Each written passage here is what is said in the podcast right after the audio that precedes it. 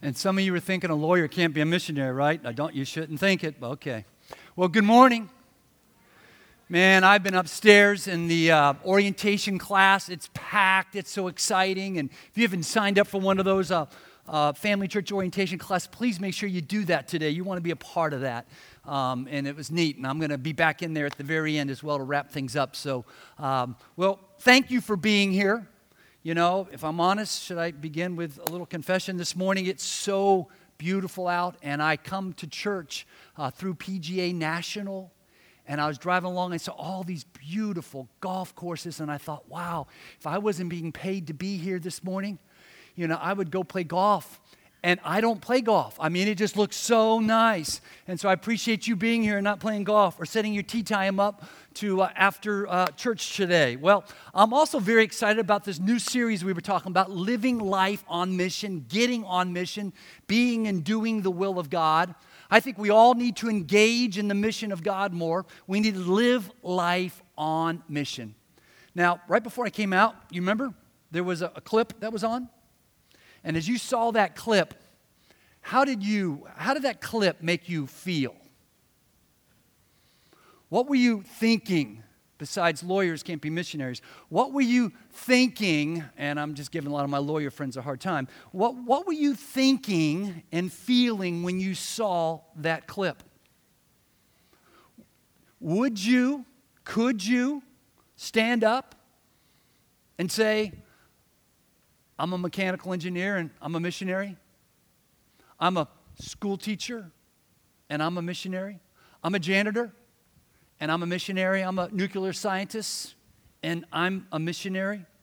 A missionary, like an ambassador, is someone who is sent on a mission with a message. Can you say that with me? A missionary is someone who is on a mission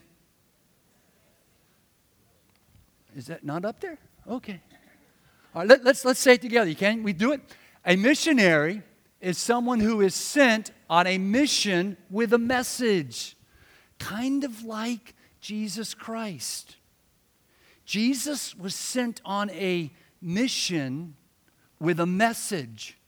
Jesus said, For the Son of Man, speaking of himself, speaking of his humanity and his deity, for the Son of Man came he came with a mission, he came with a purpose. And what was the purpose? Let's read it together, can we? To, that means like read out loud, okay? To what? Seek and save the lost. Jesus was on a mission from God to seek and save the lost. God is a missional God. He is a sender by his very nature.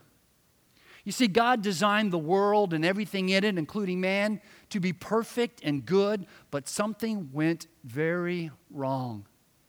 Adam and Eve, as a representation of all of us, chose to rebel against God and to depart from God's original design. Sin is missing the mark. Sin is departure from God's design. And sin leads to brokenness. And brokenness leads to more brokenness. So, what does God do? God's a sender, God's a missionary. God sends his very own son to die for our sins. And we call that the, what do you call it? The gospel. It's the good news.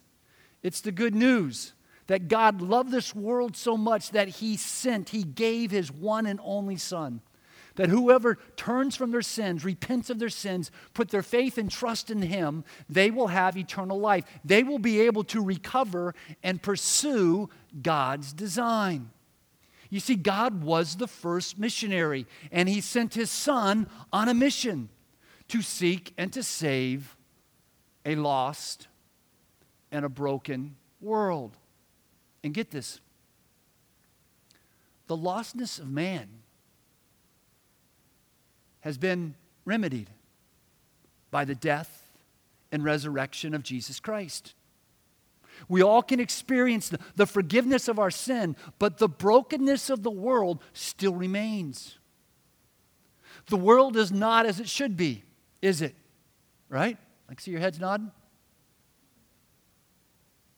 I mean, all you have to do is, is watch the evening news and you see that the world is not as it should be. It's, it's broken. So Jesus now sends us into our broken worlds with the hope and the truth and the love of the gospel. After the resurrection, Jesus kind of gathered his followers together, you know, and they're kind of just freaking out and they can't believe it. And he said he was going to raise, and he did raise, you know. He gathers them together and he says these words John chapter 20, verse 21 Peace be with you. As my Father has sent me, so now I'm sending you. See, just as God is a missional God because he's a sender by his very nature, Jesus is a missional Savior because he's a sender by his very nature. That's who he is, that's what he values. He told his disciples on at least four different occasions that as they live their life, that as they go, they are to make disciples. They are to share the gospel. He's a sender. As the Father has sent me, even so I'm sending you. He's sending you, He's sending me to proclaim and lovingly share the gospel. Now, for the last two weeks, Brent's been talking about the Apostle Paul in 2 Corinthians chapter 5. And Paul said, We're what? What did he call us? I thought Brent did a good job. What did we talk about in 2 Corinthians chapter 5? Paul says, We're what? We're ambassadors. Thank you. We are ambassadors. We are missionaries. He's put it this way in 2 Corinthians 5:21 he says, "We are ambassadors for Christ, God making his what's the word? His appeal through us. God making his message through us. God making his gospel through us. You see, we're all missionaries on a mission, a mission of God, a mission of sharing the gospel of Jesus Christ, the good news that God loves each of us and is providing through Jesus the remedy for our rebellion and sin. Now, I really feel this morning, and I struggle with this this week, and I sincerely, genuinely mean this, that, mean this, that I needed to this morning to begin by publicly apologizing. I really believe that I have failed you in this. As a church, over the last several years, we have drifted from the proclamation of the gospel to the demonstration of the gospel. And maybe by the end of this message, you'll understand what that exactly means. But I am deeply sorry, and I take responsibility for that. You see, just as, as God is a missional God and Jesus is a missional Savior, the church, the bride of Christ, is a missional church. She is a sender by her very nature. That's what a church is, that's what a church does. We come together. We come together to worship, to learn, to be taught, and then we scatter. We go out, and we go out to proclaim the gospel, to seek and to save the lost, to share the good news. Now, think with me if we don't do that, who is going to do that? You know, there's a lot of great organizations out there, a lot of great non for profit organizations out there. But who's going to do it? There's a lot of really great organizations out there with a mission to feed the poor, and God is, is, is compassionate towards the poor. There's great organizations out there that's talking about helping the brokenhearted by providing counseling, and, and God has a heart for the brokenhearted. And there's a lot of great organizations out there that are helping to develop a greater sense of community through the performing arts and through other community activity and events, and they're good. But if the church, if you and I don't proclaim the gospel, then who else is going to do it? That is our mission. That is our mandate to join Jesus Christ in his mission to seek and to save the lost, to be ambassadors, to be Christ missionaries. That's why we exist as Christians. That is should be in our DNA. Now let me make it clear. A healthy biblical church always does both. We proclaim the gospel with our lips and we demonstrate the gospel with our lives. We share the gospel and we show the gospel. We share God's love and we show God's love. I love that sound. I really do. I'm a grandfather. It Just happened. It's one week old. Little Blake. I thought maybe that's Blake, but he sounds a little older than Blake. But, anyways, we'll talk more about that later. Um, now, where in the world are we? That's the, that's the problem with the little Blakes of the world. They definitely get your attention off.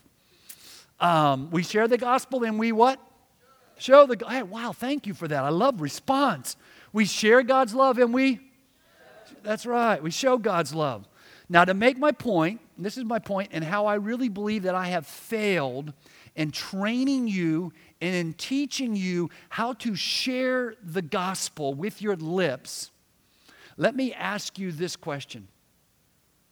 How many of you this week have shared the gospel with your lips to someone who was far from God. They did not know who Jesus Christ was. And as a result of your testimony of, of the gospel, they put their faith and trust in Jesus Christ. How many of you did that this week?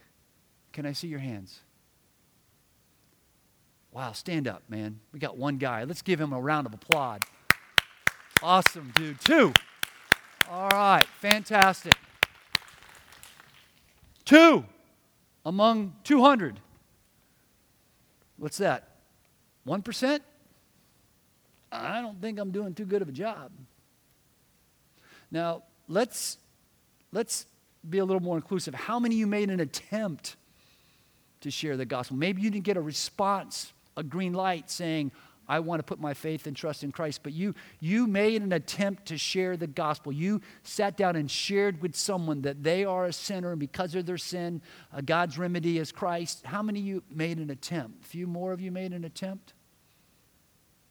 See, the sad truth is, I haven't this week, and you pay me to do it. I mean, shouldn't your pastor be about sharing the gospel? Shouldn't your pastors and staff be about sharing the gospel? I mean, that's the mandate, that's the mission, that's what the church is all about. You see, if we're honest, far too many of us, we've become a very consumer oriented church. It's all about me, it's all about my family, what I want. It's not about Him. It's not about living for His mission, it's about God existing for my mission.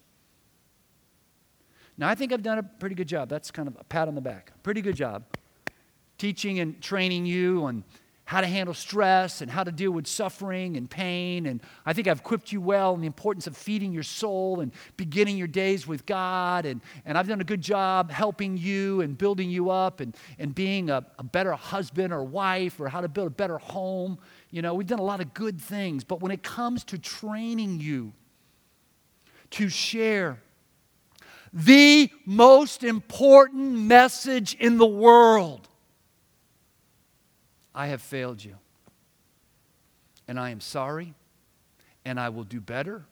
And I'm asking you this morning to get your life on mission like I am getting mine. Not my mission, not the mission of Palm Beach Community Church and the mission of Family Church, the mission of Jesus Christ to seek and to save the lost. See, the truth of the matter is, most of us here, we call ourselves, consider ourselves to be a Christian, but yet we don't see ourselves as missionaries. We need to get back on mission.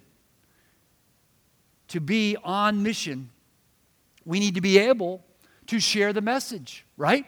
I mean, that's step number one. If we're going to be on the mission, if that's our mission, we've got to be able to share the message. Can you share the message? If someone asks you today, I want to become a Christian, how can I become one? Can you share the message? Can you share it well? We need to share our story. We need to share the gospel and how Christ has rescued us from our brokenness, from our sin. And I think the Apostle Paul does this so well. He shares it so well. This is our text this morning. It's coming from 1 John uh, chapter 1. Um, we're going to be studying this passage this morning. So, if we can, just kind of in honor of God's word, if we can stand up, if you can find it on your, uh, on your Bible or your, or your laptop or your iPad or whatever you got there, um, I'm going to read verse 1, and then I'd like for you guys to join in in reading verse 3. Now, this is John. This is First John. Uh, this is probably not a letter like people often think. This probably was a sermon he preached, and then he shared this, this sermon compared to the Gospel of John. Um, and John says this That which was from the beginning, which we have, what's the word? Heard, which we have seen with our eyes, which we have looked upon and have touched with our hands concerning the word of life. Now, what's the word of life? That's who? That's Jesus. And, and the Gospel of John, which they read before they read the, the Epistle of John, First John, it talks about Jesus being God incarnate, Jesus being the Word, and how the Word was God and the Word was with God, and talked about the deity of Christ. So that's what he's referring to there.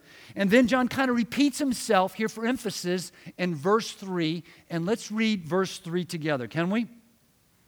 That which we have seen and heard, we proclaim also to you. You may be seated. And as you're getting your seat, look at that passage in your Bible and look at verses 1 through 3. And if you have a ESV version, you'll find that it's only that's one long giant sentence. In the Greek language, the original language of which Bible is written, that's one long sentence, all the way down to verse 5. It's one sentence. Um, and there's really one main verb. What do you think is the one main verb in these verses? We what? Seen, heard? No. Close? We proclaim. That's right. We proclaim to you. John is saying, man, we, we've heard the gospel, we've seen the gospel, and now we proclaim, we share the gospel to you. John says, we have heard it. John heard the gospel. The message has come to man so that we can hear it, so that we can understand it, so that we can believe it. And get this, this is real important. It's very confusing to a lot of us. Jesus was and is that message. Jesus preached the gospel and he was the gospel. The Apostle Paul says, We preach Christ. And often he used Christ interchangeably with the gospel, showing us that the message and the person are ultimately identical. Jesus preached the gospel, and Jesus is the gospel. Jesus preached, I'm the way, the truth, and the life. No one comes to the Father except through me. He is the gospel, He is the way to the Father. Jesus, uh, John heard the gospel, and it's Jesus, and Jesus is the gospel. And John heard it that very first time. Back in Matthew chapter 4, we read the story that John and his brother, you remember John's brother? What was John's brother's name? His name was James, John and James, the son of Zebedee, and they were fishermen. And Jesus was on the Sea of Galilee, and he came up to two other brothers by the name of Peter and Andrew, and they were fishing. And then Jesus comes up and he, he meets John and James, and he hears this word Matthew 4 19. Follow me, Jesus says, and I'll make you what? I'll make you what? Fishers of men. And the text says James and John left their father they left their fishing business and they followed Jesus. Jesus called John on a mission. On a mission from God. Jesus called John on his same mission to seek and to save the lost, to be fishers of men. So John heard the gospel, John, and then he saw the gospel. He said, What we have heard and what we have seen. Not only did he hear it, he saw it. Verse 1 says, We have seen with our eyes, we've looked upon it, we've touched it with our hands. Now, the word seen here comes from a common Greek verb, which means to catch uh, sight of. And to look upon means to contemplate with a sense of wondering or bewilderment. John not only caught sight of Christ, but over a period of three years, he carefully watched Jesus and he came to an understanding of who Jesus was that Jesus was not just a great moral teacher or another rabbi or a prophet. He was God incarnate, God in human flesh. He was and is the gospel. And John said he actually touched Jesus with his own hands. That Jesus was no mystic, he was no phantom, he was real. He was God's love personified. He was life. He was light. He was love. He was God. And John could see it. God, John could see it in the eyes of Jesus. John could see it in the way Jesus would respond to the brokenness of humanity. The way Jesus had compassion and grace and mercy and love and forgiveness. Not only did he hear the gospel, he saw the gospel. He saw the gospel being lived out in the life of Jesus Christ, and it changed him and it moved him. Not only did he see it and hear it, he also proclaim it. He says, We proclaim to you. Verse 3 that which we have, what's the word? Seen and heard, we also proclaim to you. Now, the word proclaim means to announce, it means to like report, uh, to give testimony. John gave testimony to what he saw and heard, how Jesus has the power to heal broken lives. And John couldn't stop talking about Jesus.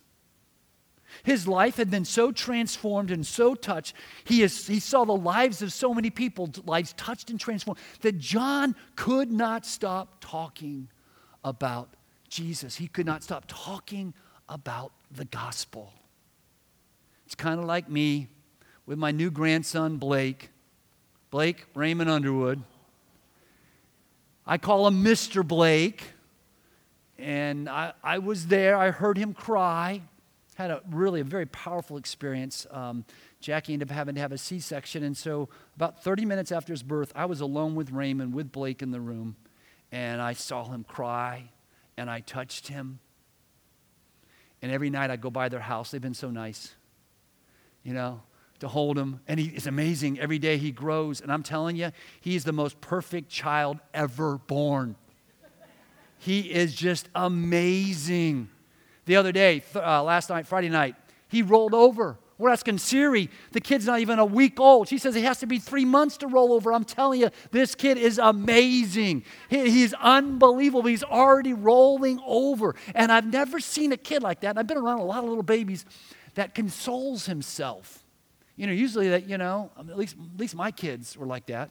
I mean, the good news is, you know, he looks a lot like his father, Raymond, my son, uh, but he doesn't act like him at all, which is really good news. And he really does. You know, when my kids were little, honest, you know, the nurse would come by, the doctor would come by, and what do they do all the time? They come by and they prick the little guy in the heel, you know, they want some blood and they'd come by and plick Raymond or Philip or Janelle, and they would get so ripped off. I was going to say pissed off, shouldn't say that. They would get so mad. I mean, they would bone up. Sorry, kids. They would bone up, you know, and get just from head to toe bright red, and they would scream and holler, you know. I mean, for, for 30 minutes at least, saying, Why do you keep pricking me? Why don't you let me get some sleep in this hospital? Just get out of here. How many times are you going to keep pricking me? You know? Blake, you prick him and he, he cries a second, then he kind of just consoles himself. He says, All right, life's good. I mean, it's amazing now. My, my, my uh, son and my daughter in law, they said he's not, not being quite as consoling as he used to be. But he is just an amazing child. I mean, and he has hair just like his puppy. He's got a full head of hair, you know? Um, and I just can't quit talking about him. I've got all his pictures in my phone. Now I got my son's pictures too. I got my wife's pictures. I mean, I mean, you need to meet this kid. He is just incredible. I'm not exaggerating, it's just amazing. When was the last time that you were so excited about the gospel and about Jesus Christ that you couldn't help yourself to talk about him? When was the last time you shared when was the last time you kind of gave testimony to how Jesus Christ has healed your brokenness? And you're just so excited about the change that He's brought in your own heart and the forgiveness and the peace that you've experienced that you, you, you just want to talk about Him. You know, it's amazing to me how we can, you know, we can talk to strangers on the airplane about the Miami Dolphins. You know, that's a sad thing, you know. And everyone in this church, they're always talking about the New England Patriots. I don't know what it is. People are obsessed with New England or something or other. But we can talk to complete strangers about our passion, about our hobbies. But yet, can we share the most important message in the world with them? I'm sorry. I haven't done a better job in training you to share the most important message in the world. And I hope you'll get on mission this year as I'm trying to get back on mission. I used to love sharing that, that message wherever I went all the time. We need to get back.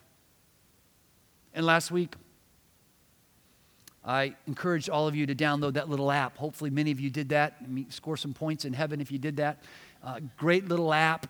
It's called the Three Circles. And the purpose of this app, and that's why I want you so bad to download it on your phone or your pad, is it, it's not just for you to see it, but it's designed to be a teaching tool to train you and effectively, clearly sharing the most important message in the world. And on the back of your notes, towards the bottom, I want you to fill in those circles. We're going to watch this and take a minute, fill in the diagram as it goes. This is the three circles. We live in a broken world, surrounded by broken lives, broken relationships, and broken systems. This brokenness is seen in suffering, violence, poverty, pain, and death around us brokenness leads us to search for a way to make life work.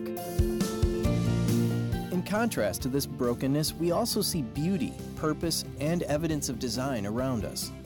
The Bible tells us that God originally planned a world that worked perfectly, where everything and everyone fit together in harmony.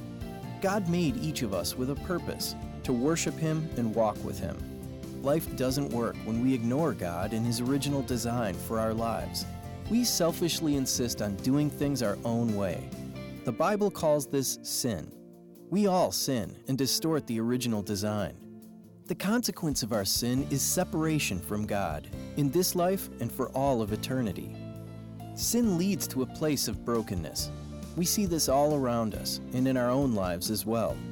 When we realize life is not working, we begin to look for a way out. We tend to go in many directions, trying different things to figure it out on our own. Brokenness leads to a place of realizing a need for something greater. At this point, we need a remedy, some good news.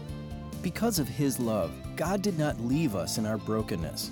Jesus, God in human flesh, came to us and lived perfectly according to God's design. Jesus came to rescue us, to do for us what we could not do for ourselves. He took our sin and shame to the cross, paying the penalty of our sin by his death. Jesus was then raised from the dead to provide the only way for us to be rescued and restored to a relationship with God. This is the good news. This is the gospel. Simply hearing this good news is not enough. We must admit our sinful brokenness and stop trusting in ourselves. We don't have the power to escape this brokenness on our own.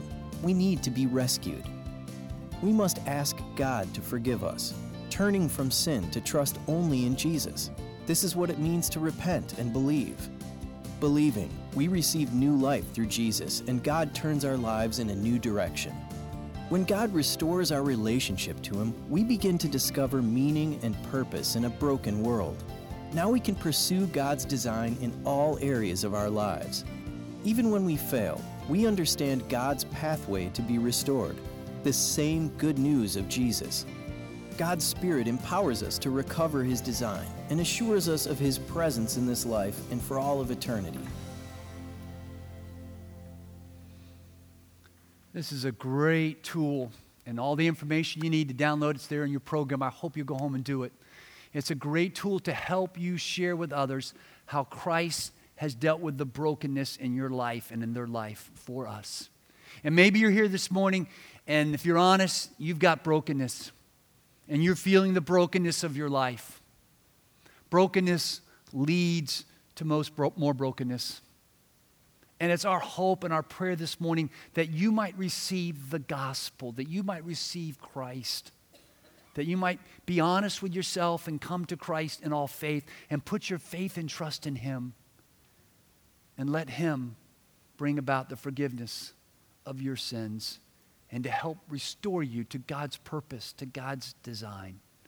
Can we bow our heads in prayer? And with our heads bowed, can you pray? Can you say, God, I need you. God, I need you. I've been broken by my rebellion. I've been broken by my sin. God, I need you. And I thank you for loving me and sending your son to die for my sins and to rise again. Can you pray this morning, God? I repent of my sins. I put my faith in your son to save me. And now, can we all pray? Can we pray right now? Can you join me in praying and saying, God, send me? God, send me. As you've sent your son, so send me. God, help me get my life on mission. Send me. Send me to share with others the good news that there is a God out there that loves us, that pursues us, that wants more than anything else to be in relationship with us. God, send me. Can you pray that? Father, that's our prayer this morning that we might not just know the message, but that we might share the message. God, send us. Help us to get on mission, your mission of seeking and saving the lost. Help us to, to find joy and glory in you and to share your life transformation in us. In Jesus' name we pray. Amen.